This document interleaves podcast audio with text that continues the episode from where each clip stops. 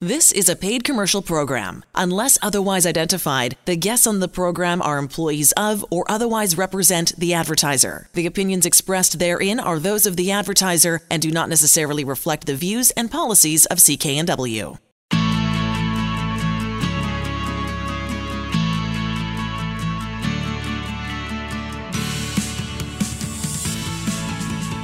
Welcome to Dollars and Cents. I'm Elaine Scollin along with Blair Mantin from Sands and Associates. They're experts in helping you get out of debt. It's tax time. Most wonderful time of the year, Most right? wonderful time of the year. For some of us. I tell you, as soon as I read us, I this, don't know. as soon as I saw this this morning, going through it, reading through it, etc., before, before the show, I thought, oh, we got to get on that right now. And I think I, so. It's super timely. Uh-huh. Oh yeah, people's T4s are arriving. You know, exactly. you're starting to wonder, am I going to owe money, getting something back? Right? It's it's topical. Yep. So this so this segment's all about the do's and don'ts. Um, so whether you're getting a check from the government because of you're you're getting a tax refund or you haven't filed for a long time, there's a bunch of things uh, that we can talk about here. Uh, First of all, tax time can be really intimidating, regardless of what situation you're in. I think, right? Uh, but especially if you owe money. So I know you've got lots of experience, Blair, in helping people f- getting caught up financially and back up on track. So, what are the tips? Uh, let's start first of all to share for folks actually preparing a tax return. What what's some what's some good things to to keep in mind as you start that process? Yeah, so we got some do's and some don'ts, Yeah. right? So we'll focus on those today. So in terms of the first do, so things to be really cognizant of, the first one is to know and to abide by the filing and the payment deadlines and to know these are not the same. So your filing deadline and your payment deadline may be different dates. Okay. So let's spend a minute about that. Yeah. So for this year, the tax filing deadline for an individual is April 30th of 2020. So you got to get it in by that midnight, right? Exactly. So, unless you're self employed, uh, you need to have your tax return filed by this date. And that's also the payment due date for taxes owing for 2019. So, if you file your return and you know you owe them a couple hundred dollars, well, you should have either a check with the return or direct deposit or whatever, but just make sure that you're sending a payment in with the return. Now, if you're self employed, the filing deadline is a little bit later. You get a bit of extra time. It's June 15th of 2020. But, But- this is really important. This is hugely important, but you have to pay the same deadline as of April 30th. And you'd say, well, well how do I know what I got to pay? I haven't even done my taxes until June 15th. And CRA says, well, you're going to have to make a guess. And if you overpay, yeah, we'll give that back to you. If you underpay, we'll be nice enough and we'll charge you some interest on the amount that you exactly. underpaid. So- Immediately. Yeah. Immediately. Yes. Yeah. Indeed. But as a self employed person, realize you got some extra time, but you do have to have the payment in by April 30th to avoid uh, the penalties and interests. Yeah. And what you need to be aware on here is interest and penalties charges. They can be significant. Um, they start right away on May 1st on unpaid amounts owing. And CRA charges interest that compounds daily. So, similar to some credit card companies now, um, every day, interest upon interest. Um, if you owe for 2019 and you file your return after the filing due date, so if you don't get it in by April 30th, right off the top, there's a 5% penalty of the amount owing, plus 1 of your balance owing for each full month that your return is late. So that can be significant, right? And you know, imagine 5 plus 12, 17% on top of your taxes just for filing late. Yeah. Um, and if you're habitually late, so you know the vast majority of Canadians file their taxes on time every year, but if you're a late filer, CRA is going to charge you a late filing fee, obviously, but they're going to look back and see, hey, did we charge this fee for 16, 17, or 18? And if they did, they're going to say, well, this is not just your first time, therefore we're going to double the fine. We're going to charge you 10% late filing penalty and 2% for each full month the return is late, as opposed to 5 and then 1%. So be very aware it's important to get the returns in on time. Uh, even if the payments are late, get the return in to avoid the late filing penalties. Yeah, do not forget to file your tax return. Man, oh man, that's the the most important thing. And I get it, right? I mean, pe- uh, I mean, I don't get it. I have to be honest. I'm always right on time because Yeah. I it just scares the heck out of me not to be on time. Yeah. So Uh, but I know lots of people don't. No, and I understand some people have, you know, a mental block. They just, things to do with the government, they get so intimidated, um, they get just so worried they're going to do something wrong, so they just end up kind of in a paralysis mode. Um, but if you don't file your taxes or if you file late, you know, you can miss out on amounts owing to you from the government. So, for example, GST credits, Canada Child Benefits, Old Age Security, um, all of those and others are based on you filing your taxes every year so that the government knows your income. Yeah. Um, and even if you can't pay the balance on time, you at least avoid the late filing penalties just by getting the return in on time. Um, so the do is to know the deadlines, and the don't is don't fail to file. Make sure that you get the returns in. Okay, so let's say I've decided I'm going to file, I'm going to try to get it in on time. What should I, let, let's say, what should I start thinking about in March uh, to do that properly? Yeah, it's all about setting aside enough time so that the taxes isn't this, you know, massive mountain you need to get up and down of in the space of, you know, 24 hours. But the idea is almost every month, especially if you're self employed, spend, you know, the hour, the half hour or something and just keep yourself organized. So the do here is to set enough time, set aside enough time, um, you know, to figure out the tax slips, the receipts, to know what you're going to need for your tax return before the day you actually start to work on your return. You can avoid the last minute scramble, avoid the stress, and still make sure that you meet the filing date. Fair enough. And do people still get drawn in by I guess, lack of a better word, tax scams. I mean, I don't even know what that is exactly. Well, it's less and less, but there was a recent um, decision, you know, finally, and this has been going on since about 2005. Um, there was all these donation tax scams. So I have a number of clients even now where we're still dealing with the aftermath, where someone might donate $1,000 and then through all this financial chicanery and wizardry, um, they get a tax receipt for $20,000 or I something see. like okay. that. They'd put the $20,000 on their tax refund, on their tax return, then they'd end up with a big tax refund check, and then CRA years later would come back and say, well, that's the fraudulent thing. We want all that back plus penalties and interest. So I haven't seen much of that in the last couple years, but up as recently as two or three years ago, it was still going on, this donation tax scam. So, you know, the don't here is don't fall for tax scams. Yeah. You know, there's, there's really nothing new under the sun. You know, sometimes people think, well, if I had more money, I get a better account, then I would save a lot more taxes.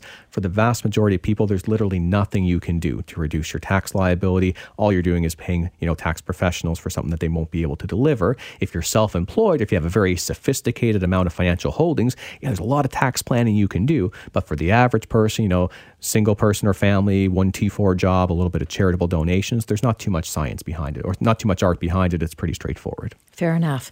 So, can you share some tips about balances uh, for people who are getting refunds and for people who owe, like, so for people who can expect to owe each year, mm-hmm. are there some tips that that they can sort of keep in mind as they start planning? Yeah, so absolutely. So if we start on the refund side firstly, so this is the happy side, you know, you're getting some money back from the government. So the key thing here is just to make sure you use that money meaningfully. So do something that's going to have a big benefit to yourself. Uh, if you're carrying some debt, throw it right away to pay down the debt. That's usually the best return you're going to get is to eliminate, you know, 19% interest charges against you. If you're not carrying debt, well, what about RRSP contributions? Take mm-hmm. your tax refund, contribute to your RRSP for next year. You'll get another tax refund the following year. You can just continue to do that, uh, or even your TFSA as well. Say the TFSA yeah, TFSA, always 100%. Yeah, yeah, and don't let the the uh, the letters confuse you or stop you from looking into it if you haven't already, because mm-hmm. it is probably one of the best things that the federal government ever did. Oh, exactly. Yeah, and there crazy. Needs, and there needs to be more adoption on, on TFSAs. You know, a lot of people have opened an account, put in one deposit, and that's that. But if you know what you're doing with a TFSA and you've got the right investments in there, it can be a great vehicle to save for your retirement. Yeah, really good. Mm-hmm. Now, the last point here is if you are getting a refund and you're going to splurge with it, make sure you just do that once. Um, I've had clients who said, "Oh, I was getting two thousand dollars back on my taxes, so I booked this trip to Mexico and I did this for my car." and so on and so forth. And it turned out they had spent that refund about three times over. Got so it. be very careful you don't spend dollars that actually aren't coming towards you. Now, if you've got some monies owing to the government, which unfortunately might be more common for uh, folks obviously that walk in the door to see me, there's a couple things that you want to do. And the first one is to understand, well, why? You know, why do I owe the government some money? Mm-hmm. And if it's unexpected, understand, well, what should I be doing differently next year to, to make a change with that? So, you know, the most common reasons people would owe tax uh, is if they're working more than one job. So this is one of those things where you think you're helping yourself, but sometimes you end up with a bit of a financial hangover. If you end up working a second job, you need to make sure that your second employer takes off taxes at a higher rate than they would take off if that was your only source of employment. Because of how tax rates work in Canada, once you get over a certain amount of income, the next dollar is taxed at a higher rate. And if you're not sure, if your new employer doesn't know that you're working other jobs, they might not be taking off enough taxes. Government doesn't really care at the end of the year. They're going to say, well, if we didn't take enough off, then you owe us the balance. So be careful if you're working multiple jobs that your taxes are taken off appropriately. Yeah, because it is, a, eh, from personal experience, it can be an awful, awful surprise. Yeah.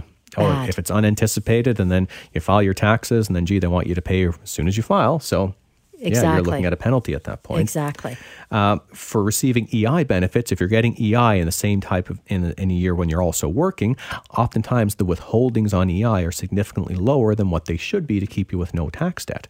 So be aware you might be need to need to put a little bit of extra money aside if it was a year that you collected EI as well as worked. Uh, and then the last one here is just about self employment income. Um, so you really need to make sure you're making regular installment payments to CRA along the year. If you're collecting GST, you're paying it, you're remitting it back to CRA. It's when you start to use amounts that should have been sent to the government or for, for GST or whatnot in your operations, that's a huge warning sign that you're in for some financial trouble. Okay. So, what about the don'ts? What shouldn't we be doing? Well, the last don't here is don't ignore a balance owing. So, anyone that's listened to our show for any length of time knows that I talk a lot about what creditors can do if you owe them money and the steps they have to go through and they have to take legal action and all that before they can hurt you. None of that applies to the government. So, if you owe CRA money with very little notice to you, they can go and they can seize your wages, usually about 30% of your wages. They can freeze your bank account, take all the money out of there. They can register untitled to your real estate if you're really delinquent with them.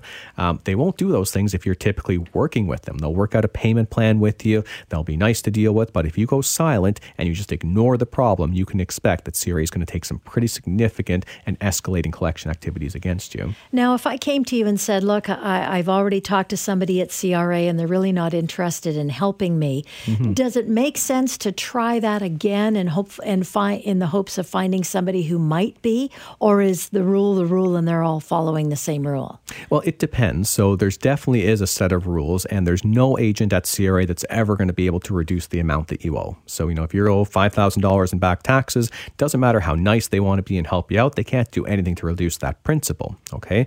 Now, what they can typically do is they can give you up to about a six month payment plan. So if you're speaking to a CRA agent and they won't even give you a six month payment plan in good faith to pay it off in full, then I would say, yeah, you're probably speaking to the wrong person or someone not having a great day or so on and so forth.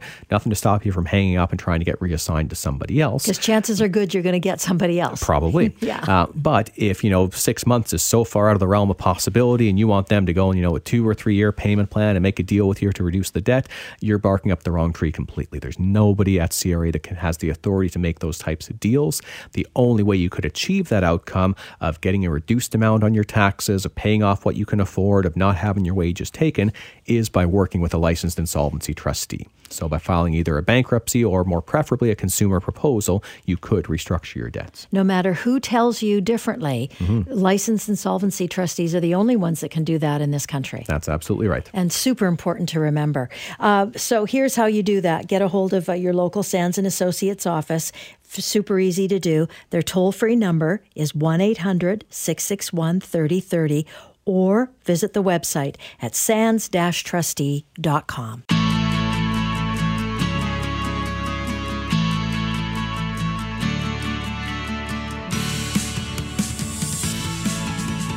Welcome to Dollars and Cents. I'm Elaine Scollin along with Blair Mantin from Sands and Associates. They're experts in helping you get out of debt.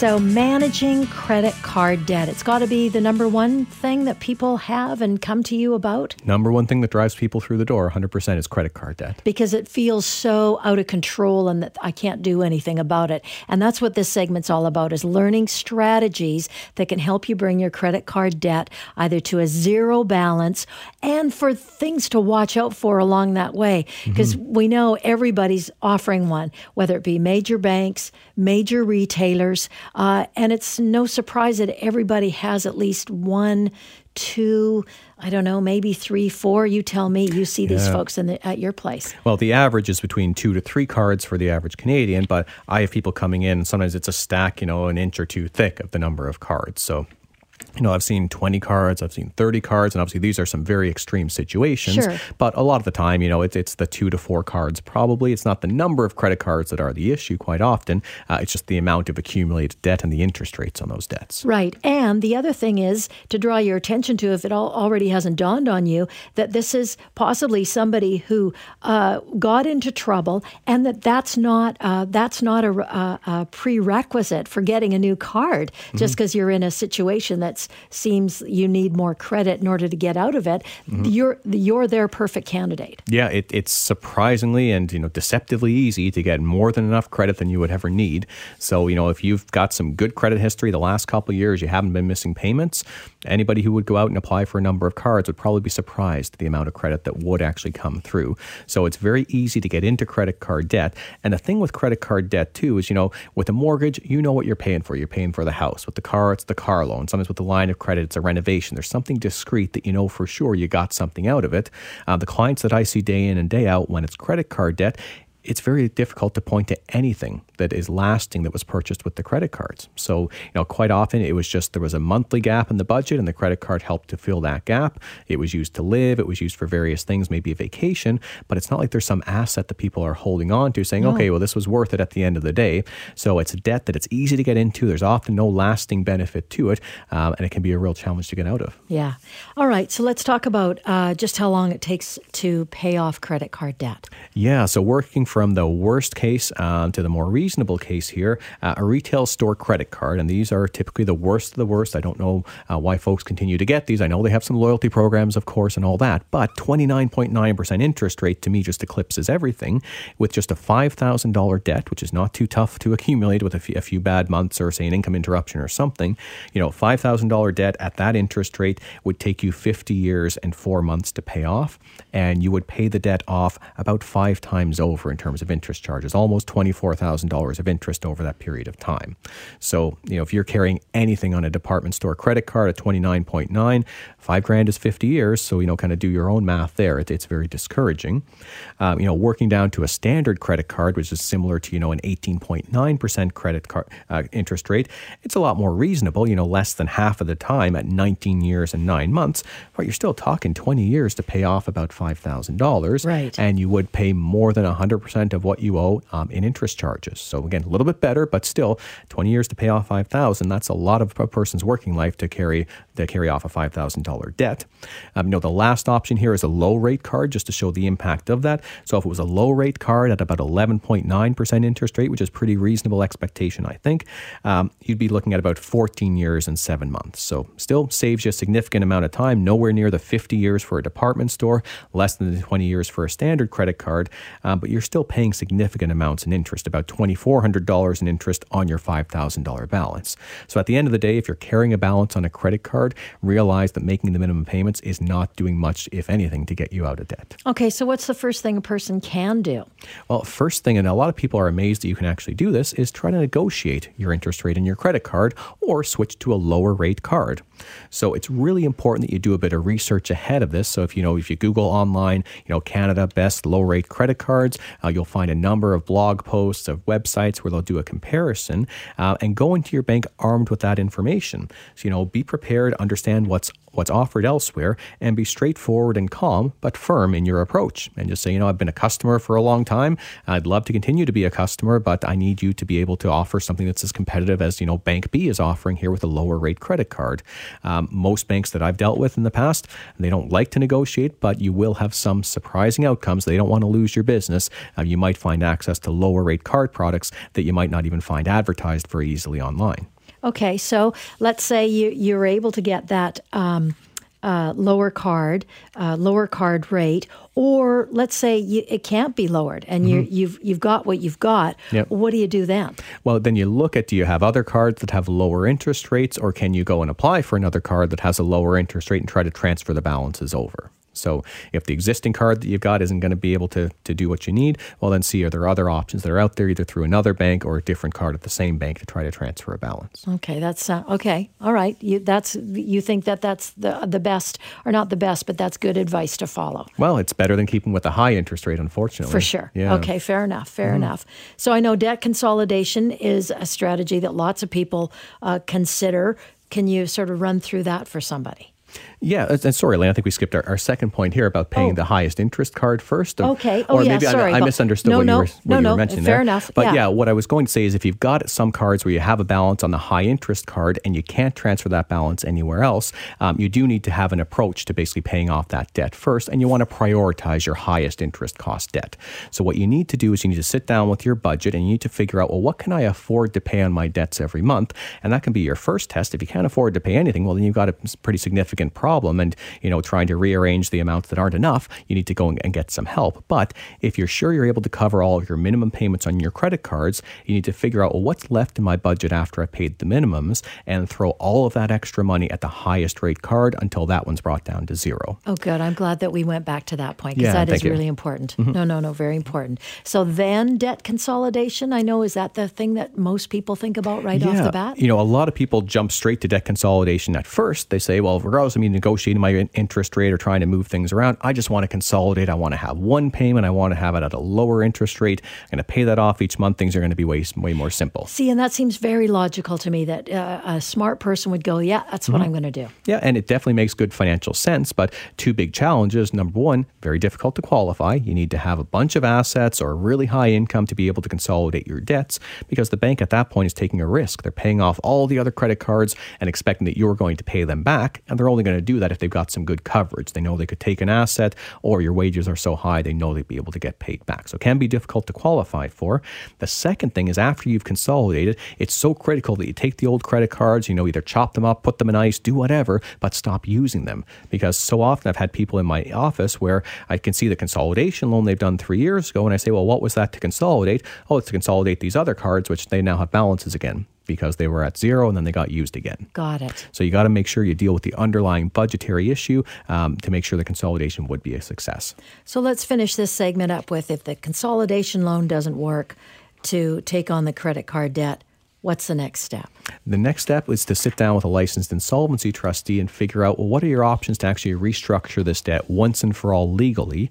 Um, and two main ones, you know, one being your first option would be to consider a consumer proposal.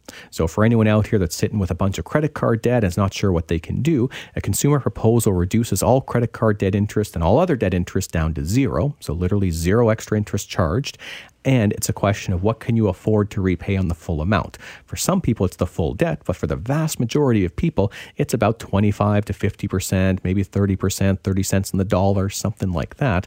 So a proposal consolidates all the debt, eliminates all the future interest charges, and gives you up to five years to pay off that reduced balance without having to file for bankruptcy. And again, you know, the best place to start is to go to Sands and Associates, talk to Blair or any of the staff that they've got the license insolvency and they can walk you through this. It's so easy to get super discouraged when you've got all of this debt. Uh, just a couple of things. Remember, you're not alone, and if you're feeling overwhelmed by it, give these guys a call. Sands and Associates. You can get a hold of them by calling their toll-free number one 661 3030 or visit their website sands-trustee.com.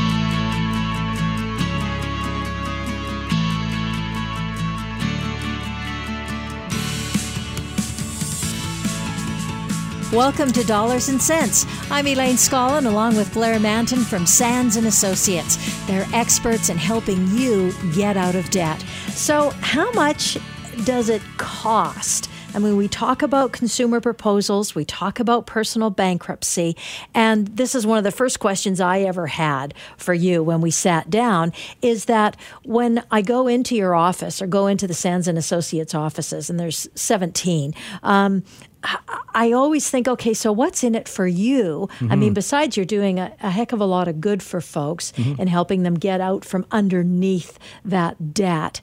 Um, how do you guys? How do how does a, a licensed insolvency trustee get paid? And and that's what this this segment is all about, which I think is really great. Yeah, so I remember when I sat down, I was telling my parents, you know, I discovered, you know, this new direction I want to take my career. I want to become a trustee in bankruptcy. The logical next question was, well, people are bankrupt. Doesn't that mean they have no money? Exactly. How are you? How are you ever going to get paid? Right. Um, so these are good on you, son. Yeah, come on. Way to go. Make the world a better place, but make sure you can eat too. Exactly. Um, so yeah, at the at the end of the day, it does cost money to go into bankruptcy or to do a consumer proposal. That's generally pretty reasonable cost. Everything is set by the government, and we're going to go through a whole lot of detail today on how the costs are determined. Give some examples. Uh, it's something we've got no problem discussing as a licensed insolvency trustee. I'm an officer of the court. Transparency is the name of the game. So anybody that deals with us, they could see very clearly what fees are, uh, what goes back to creditors, and again, everything's heavily regulated. Yeah, uh, yeah, and that's really important. Regulated, so there's rules you have to follow. Uh, the federal government determines those rules and regulations, so it's not like you guys are just winging it and coming up with a number at the end of the day that I owe you for helping me out. Exactly. Yeah, trustees are not permitted to set their own, you know, fees and expenses and things like that. Uh, and it's not a fee for service arrangement. So it's not the case. I've got some clients who are scared to call me because they know if I pick up the phone, I bill them for 20 minutes of my time and that costs them money. Right. It, it's nothing like that. It's all again set by a government tariff. Okay. So should we start? Yeah, let's talk about bankruptcy. All right. So I'm gonna I, I'm gonna have to file uh, for bankruptcy. Uh, how much do I have to pay in order to file that? Yeah, there's two scenarios for how a bankruptcy can go. We're just going to keep it a little bit simple as we start off here and assume that the person is low income. And what low income means is that for a single person, they're earning less than roughly $2,200 a month after tax take home pay. Okay, and that might not seem like much. Definitely in Vancouver, that's very difficult to make ends meet, but it's a national standard. So, sure, it's easier in Newfoundland than here, but here we are. Yeah. Um, so, if someone's low income, they come in, they sit down with the trustee, we meet a number of times, and we figure out, okay, bankruptcy is the right option for them. What they have to do during that bankruptcy is report their income to us over a nine month period. And if they remain low income during that period, they're required to pay $200 a month for those nine months, so a total of $1,800. Okay. So that's the cheapest and quickest way a bankruptcy could ever be administered is a nine-month proceeding uh, if someone's considered low income. It has no relation to the amount of the debt, so it could be just a few thousand dollars of debt. It could be millions of dollars of debt. It's all based on what's the person's ability to pay, and the minimum is the $200 per month over nine months. It's important to know this is not in addition to their debt repayments. As soon as someone files for bankruptcy, they stop paying everybody they've been paying. You know, if they've got a mortgage or a car loan, they pay that, but all the other debts debts are part of the bankruptcy and they pay the trustee instead, which is usually a whole lot less than what they've been paying on their debts. Right. And out of that $200 a month for the nine months, that's how Sands and Associates gets paid. Exactly. So in a situation where that's all that's been received, there's no assets, there's no tax refunds or things like that, uh, that money gets split a number of different ways between the government and the trustee. Uh, the trustee retains roughly 1,100 to $1,200 of those costs, um, but there's no repayment on the debts. Essentially, all the debts get written off with zero repayment on them. Okay, so the consumer proposal that we that we love to talk about, um, how does how does that work? How much do I have to pay in order to have that put in place? Yeah, so the consumer proposal, because every situation is different, so there's no set amount for a consumer proposal. There's Fair no enough. flat rate of, you know, an $1,800 bankruptcy compar- Right. comparable consumer proposal because it's all based on what's the debt, what's the percentage being offered back. So, you know, in some cases, it might be debts in the range of $25,000, for example, Okay. and it might be a consumer proposal in the range of $9,000, so just over a third of those debts. Um, if that's the case, the person would likely structure the proposal to repay $9,000 at an amount of $150 a month over 60 months. So they just make that payment each month. Their cost to actually file the consumer proposal is just the first month's payment. Okay. And can I ask a question? How do we arrive at if it's twenty-five thousand dollars and I and I'm paying repaying nine thousand of that is the debt? How do mm-hmm. how do you come to that number? Yeah, it's a great question. There's a bit of an art and a science to it. So the science to it is we have to look at what would happen if the person filed for bankruptcy. In mm-hmm. many cases, if bankruptcy is going to be a zero recovery, we're able to offer back something on the lower end of a proposal, maybe 20 or 25 cents on the dollar. Okay, but we just have to make sure if bankruptcy was going to give back 25 cents on the dollar, for example, because the person had some assets or made a whole lot of money, we couldn't do a proposal for anything less than that. We'd have to go to 30 or 35 cents on the dollar. So whatever a bankruptcy recovery is going to be, that sets a floor. So that's okay. kind of the science of it. The art of it is trying to figure out, well, how much higher above that do we have to be or not be based on various creditors? So, you know, Royal Bank might have different requirements than CIBC, uh, than Easy Financial, than Canadian Tire. So, based on the trustee's judgment and experience, um, and in concert with the client as well, there's a bit of a judgment call that says, okay, we think going in at 22 cents on the dollar is going to be appropriate based on these creditors and based on a bankruptcy recovery. And what and what I then can afford to pay as well, uh, right? Of course, like that's yes. all part of that. Yeah. So, and thank you for for tweaking me on that because for for a trustee to even file a consumer proposal, I have to sign off on two things. One is that it's better than a bankruptcy, which we talked about. Mm-hmm. The other, and even more importantly, is that the person can actually perform it that we've looked at the budget, we understand the income, we understand the obligations, who lives at home, what are their needs, and that the proposal is affordable. If those two things can't be signed off on, then it's not a viable proposal and it can't be filed. So that's just part of the process of coming to that exactly. coming to that point. Um, do you want to do this this part about sort of walking us through some of the costs that are included in the processes, and then sort of give us a bit of an example in a typical bankruptcy? Yeah, maybe we'll just do a couple of examples sure. here just on, on, the consumer proposals. I had a couple that were okay, written up. And. Yeah, and I think sometimes it's really good just to you know hear some numbers from actual clients. So we went through the last couple months and saw, uh, you know, one recent proposal that we've done. It was debt of forty-one thousand uh, dollars, and it was monthly payments of three hundred and fifty dollars over 60 months. So that was repaying about 50% of the debt. So very significant reduction, no further interest, $41,000 down to $350 a month. You can imagine the min- minimum payments were multiples of that with no end in sight. Right. Um, you know, another one is someone on a very small, uh, small amount of debt here, it was nine thousand dollars. They were able to reduce it down to just two hundred dollars a month over twenty-four months. So some proposals are much shorter. This one was done inside of two years, and the debts were reduced again down to about half. So somewhere between a thirty and fifty percent repayment is usually where where people end up being. And you've got a self uh, somebody who's self-employed, an example there as well. And then I've got a question I want to ask. Yeah, so the self-employed individual, I see lots and lots of these individuals. Sometimes it's to the government, sometimes it's GST or income tax debt. Uh, in this case, the person owed forty-three thousand dollars, and that did include some tax debt.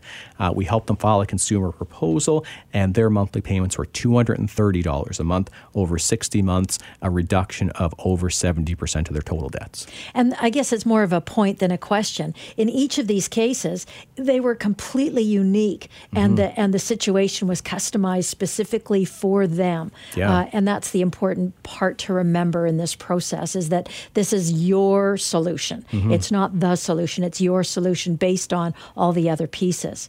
Yeah, that there's no suite of, you know, tailor made cookie cutter proposals right. that we just stick somebody in. It's no, we start off with a blank sheet of paper in front of us, you know, tell me what's going on. What what are the debts? How did they get away from you? What are you facing right now? And then we work on a solution. And that's and that makes it different from a bankruptcy, right? Because mm-hmm. there's very specific costs with the bankruptcy. And can we talk about that now? Yeah, yeah, exactly.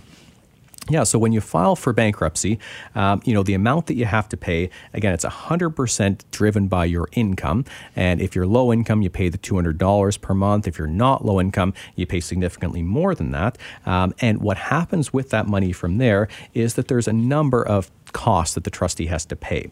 Um, so, you know, so first off, when you file a bankruptcy, um, the trustee has to pay out about $100 administrative allowance. Uh, the trustee has about $170 of counseling session costs. And as I alluded to earlier, about $1,200 to $1,300 are trustee fees. Um, so, in total of your $1,800, about $1,500 goes to those costs. Yeah. Uh, and then there's a number of levies to the government that basically take it up to $1,800 uh, payable over the nine months. Got it. Okay. So it's very clear cut. You know exactly what it is when you're when you're going in, which is which is great.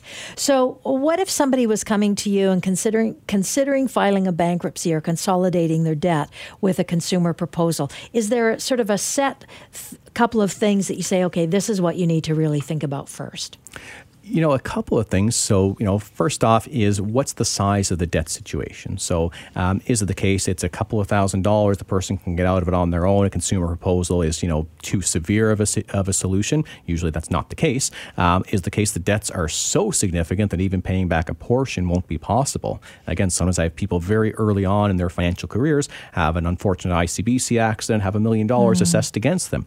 I'm sorry, but doing a consumer proposal to pay back 20% of a million dollars, first off, they couldn't afford it, and second, that's probably not the best use of their money over the next you know five year term. Right. Um, so we got to figure out is the debt so severe or so minimal? But if it hits the sweet spot, which is anywhere between you know a few thousand dollars up to about two hundred and fifty thousand dollars, the next thing to look at is what can the person afford. So we review everybody's budget in detail. What's the income coming in? Who lives at home? Are there special circumstances with special diets or health requirements or different things like that? What can the person afford?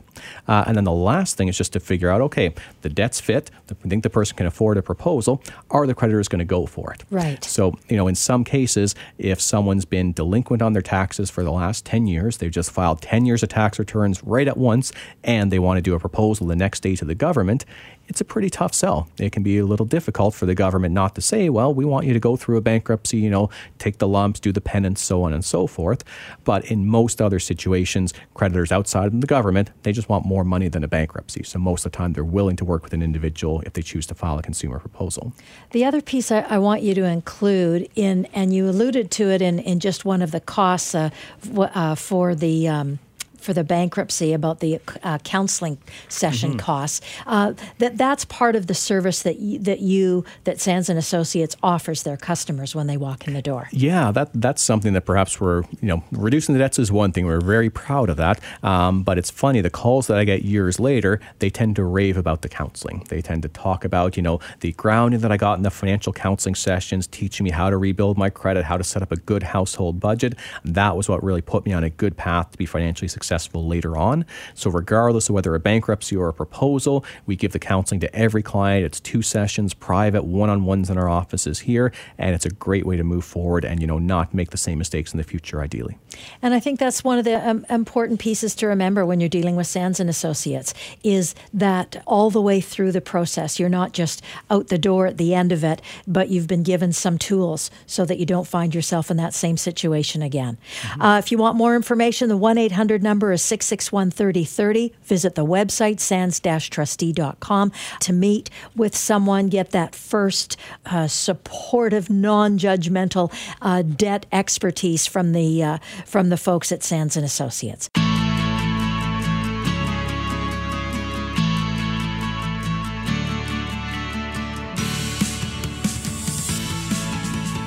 Welcome to Dollars and Cents. I'm Elaine Scollin along with Blair Mantin from Sands and Associates. They're experts in helping you get out of debt. So this segment's all about student debt. And when I first started reading about what we were going to talk about, Blair, I thought, "Oh yeah, well I don't have any student debt, but I know people who do mm-hmm. and that are still dealing with it. And these are, you know, professionals in their 30s and 40s in some cases. Uh, so this is really good information, not just for you if you happen to have student debt, but if you know somebody that has student debt, this is some really good ideas uh, and tips and some encouragement for mm-hmm. you on how to take it on. Yeah, it's harder than it's ever been to get a good education these days. You know, tuition's more expensive, living is more expensive, so student debt has become a fact of life for a lot of people. So it is a big issue for people. Yeah. There's no question about it. So, what advice do you have uh, for current students or people even coming to the end of their studies? Studies uh, who haven't quite got that job yet or who are in line uh, to deal with the, the student debt. I mean, it sounds like such a drag to be starting a new career yeah. with that big kind of collar of debt around your neck. Yeah, so I think there's there's different kind of layers or, or steps to that advice. So we'll go through that kind of in detail today. Um, you know, whether you're just starting out or you're out of school already. Um, you know, I think first off, just for our listeners, you know, just kind of painting the picture. We know yeah. what, what's the significance of, of, student debt as of now. Um, you know, in 2018, the Canadian University Survey Consortium uh, they surveyed 15,000 graduating students, um, and 50% of those finished with debt. So it's again one in two now um, yeah. uh, dealing with student debt. And the average debt was just under $28,000. Which, in my mind, and, and, and I could be completely wrong about this, that sounds like kind of a starting wage depending on what industry you're entering mm-hmm. into. Yeah. Oh, definitely. That's, you know, a reasonable starting wage depending on, you know, your hourly wage. But, um, but yeah, you know, that's, that's a pretty significant, um, you know, stone, so to speak, around your neck. And not to say it's something that's going to drag you down. It won't if you're going to be be able to earn the income to support it, um, but it can be a challenge. Um, you know, in our most recent consumer debt study, just under 5% of people that filed for bankruptcy or did a consumer proposal said that a student loan was the primary cause, the reason why they were dealing with their debts. You know, it's much more common and it's, you know, it's a, it's a factor in other situations, but for 5% of people, uh, it was the main reason why they were doing a bankruptcy or a proposal was because of the student debt. Because they couldn't get out of it and mm-hmm. then everything else just added on top of it. Yeah. The student debt, uh, as we know, and I know that we're going to talk about that in this segment, uh, it's it's a challenge to deal with. There's not a lot of wiggle room, mm-hmm. so to speak. Yeah, it's the government. The government's got more power than anybody else, as, as all of our longtime listeners would know here. Yeah. Um, so, in terms of advice from before, yeah. what do you do? So, before you're a student, um, you know, first off is again coming back to that classic idea of making a budget and figuring out what do you actually need. So, you know, figure in your tuition, your books, your rent, groceries, other costs of living. Um, think about can you get a part time job? Can you be a TA? Can you mark? Can you do various different things uh, to defray some of the costs uh, and have a backup plan? You know, in, in the event that you can't make that, so, that sort of income, um, you know, is there anything that you're going to be able to do to fill the gap? Is there any other sources of parental or, or family resources there? Um, also, be careful that um, you know if you're awarded a bunch of money and you don't need it, don't take it. Don't you know, take it. Just because the government's going to give you $10,000, not give you, loan you $10,000, uh, and you only need 7000 it's generally not a wise decision to say, oh, well, I don't have to pay interest on this for a few years. Let me just take this money. I'm sure it'll come in handy somewhere.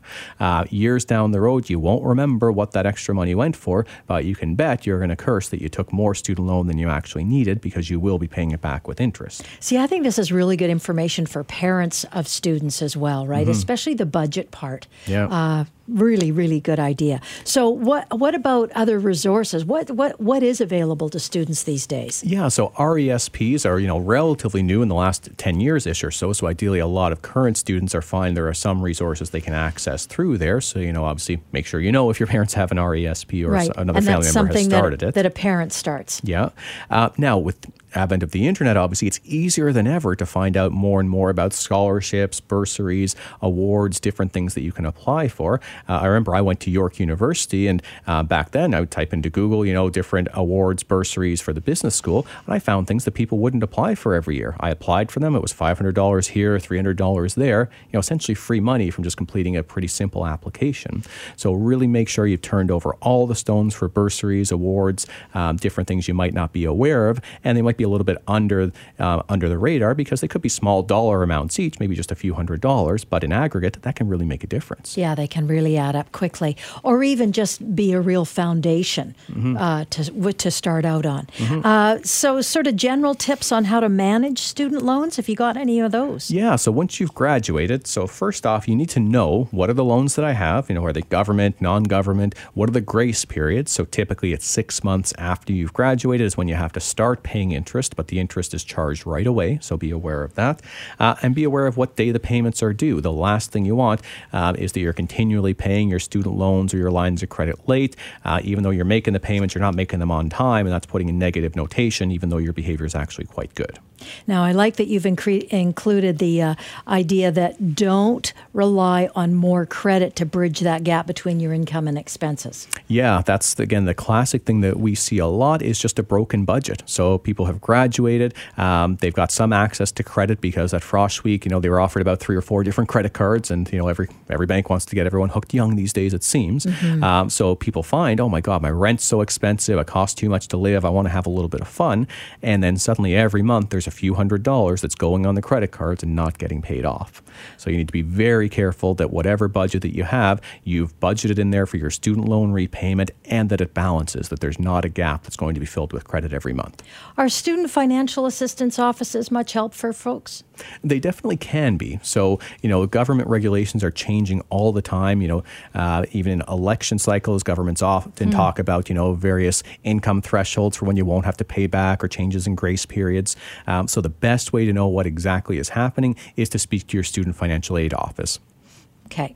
So let's look at some strategies to deal with student loan debt. And I know that you, that you as a licensed insolvency trustee are often helping people. And you mentioned it the first off that student debt was the first thing that got somebody into uh, a jam and, mm-hmm. and debt accumulated after that. Yeah, so there's definitely things you can do to deal with your student loan, and the trustee can help you with those. Now, student debt is treated differently than just about any other debt in Canada because, you know, essentially the government, from what they say, they're an involuntary creditor. You know, they advance student loans to just about anybody without really considering about credit worthiness or, or likely repayment. So, what that means in the law is that once you graduate, if you do a bankruptcy or a consumer proposal and it hasn't been seven years since you were last a student, you'll get the relief of that bankruptcy or a proposal during the time you're doing it. So, no one can collect from you, harass you, or anything like that. But when you finish the bankruptcy or the proposal, the student loan debt is still going to be owed by you. So if you've got a ton of student loans and you're out of school a year or two, going bankrupt on those isn't going to solve the problem. It would eliminate other debts. If those are a big problem, you still might want to do it, but it's not going to solve the problem if it's been less than seven years. So for anyone, if it's been more than seven years, absolutely, you can restructure a student loan. You can do a consumer proposal, usually offer back a third or a half of the debt or something reasonable. Or if that's not possible, you can do a bankruptcy. Uh, but if it's been less than seven years, it still makes sense to speak with a trustee because we can give you a, a, lot of coaching, a lot of insight on how you can face the debt, uh, maybe try to negotiate some lower payments for a period of time. Uh, but again, the seven year waiting period makes it a little bit more difficult to restructure the debt straight out of school. But I can understand the objectives there too. You want everyone to graduate, work their best, try to earn a lot of income. You know, the number one objective is to pay the student loan back, not to have to restructure it. Yeah, and I'm sure the idea of of having to take some action is a bit daunting for young people too, just starting out. A bankruptcy bankruptcy, especially thinking that that might be an option. But you're going to help them figure that out. Mm-hmm. Yeah, bankruptcy would only be the option if there's no other option. And I can't see, you know, recommending to someone that they would go bankrupt if it's not going to deal with their student loans. Now, in some cases, you know, someone might be a fresh graduate, they've gotten into an ICBC accident, they've had a million dollar liability assessed against them. They probably need to go bankrupt, even though the student loan is going to survive. At least they're going to deal with the other massive debt. Uh, but for the most part, it's best to try to work, earn income for a few years, see what's the best you can do. And usually the government's going to be relatively reasonable for the first few years. It's when they start to start seizing your wages, seizing your assets, sending you over to collection agencies. That's when you'd want to reach out for help. Now, if any of this information is ringing a bell for you and you want to get some some either advice or some help, give them a call. Sands and Associates. You can get a confidential free debt consultation. This is their one eight hundred number six six one thirty thirty. Go to their website. It's also terrific. To learn more. You're listening to Dollars and Cents. The proceeding was a paid commercial program. Unless otherwise identified, the guests on the program are employees of or otherwise represent the advertiser. The opinions expressed therein are those of the advertiser and do not necessarily reflect the views and policies of CKNW. Hi, it's Shauna, and I might be a bad parent because my kids think french fries are vegetables. Hey, it's Ryan, and I might be a bad parent because I went out for wings when my wife was in the hospital after giving birth. Johnny here. I might be a bad parent because in my house, the tooth fairy gives pocket change. But we're not alone. Len emailed us and said his six year old daughter's Tarzan moment going from love seat to lazy boy by curtains made him more proud than any dance recital. and Andy left his two year old at the rink. All right, guys, I'm sure we're not alone. Like Andy's kid. For stories and confessions like this, make sure you check out our podcast. It's called Bad Parents, and it's available wherever you get your podcasts. I left a glove at the rink.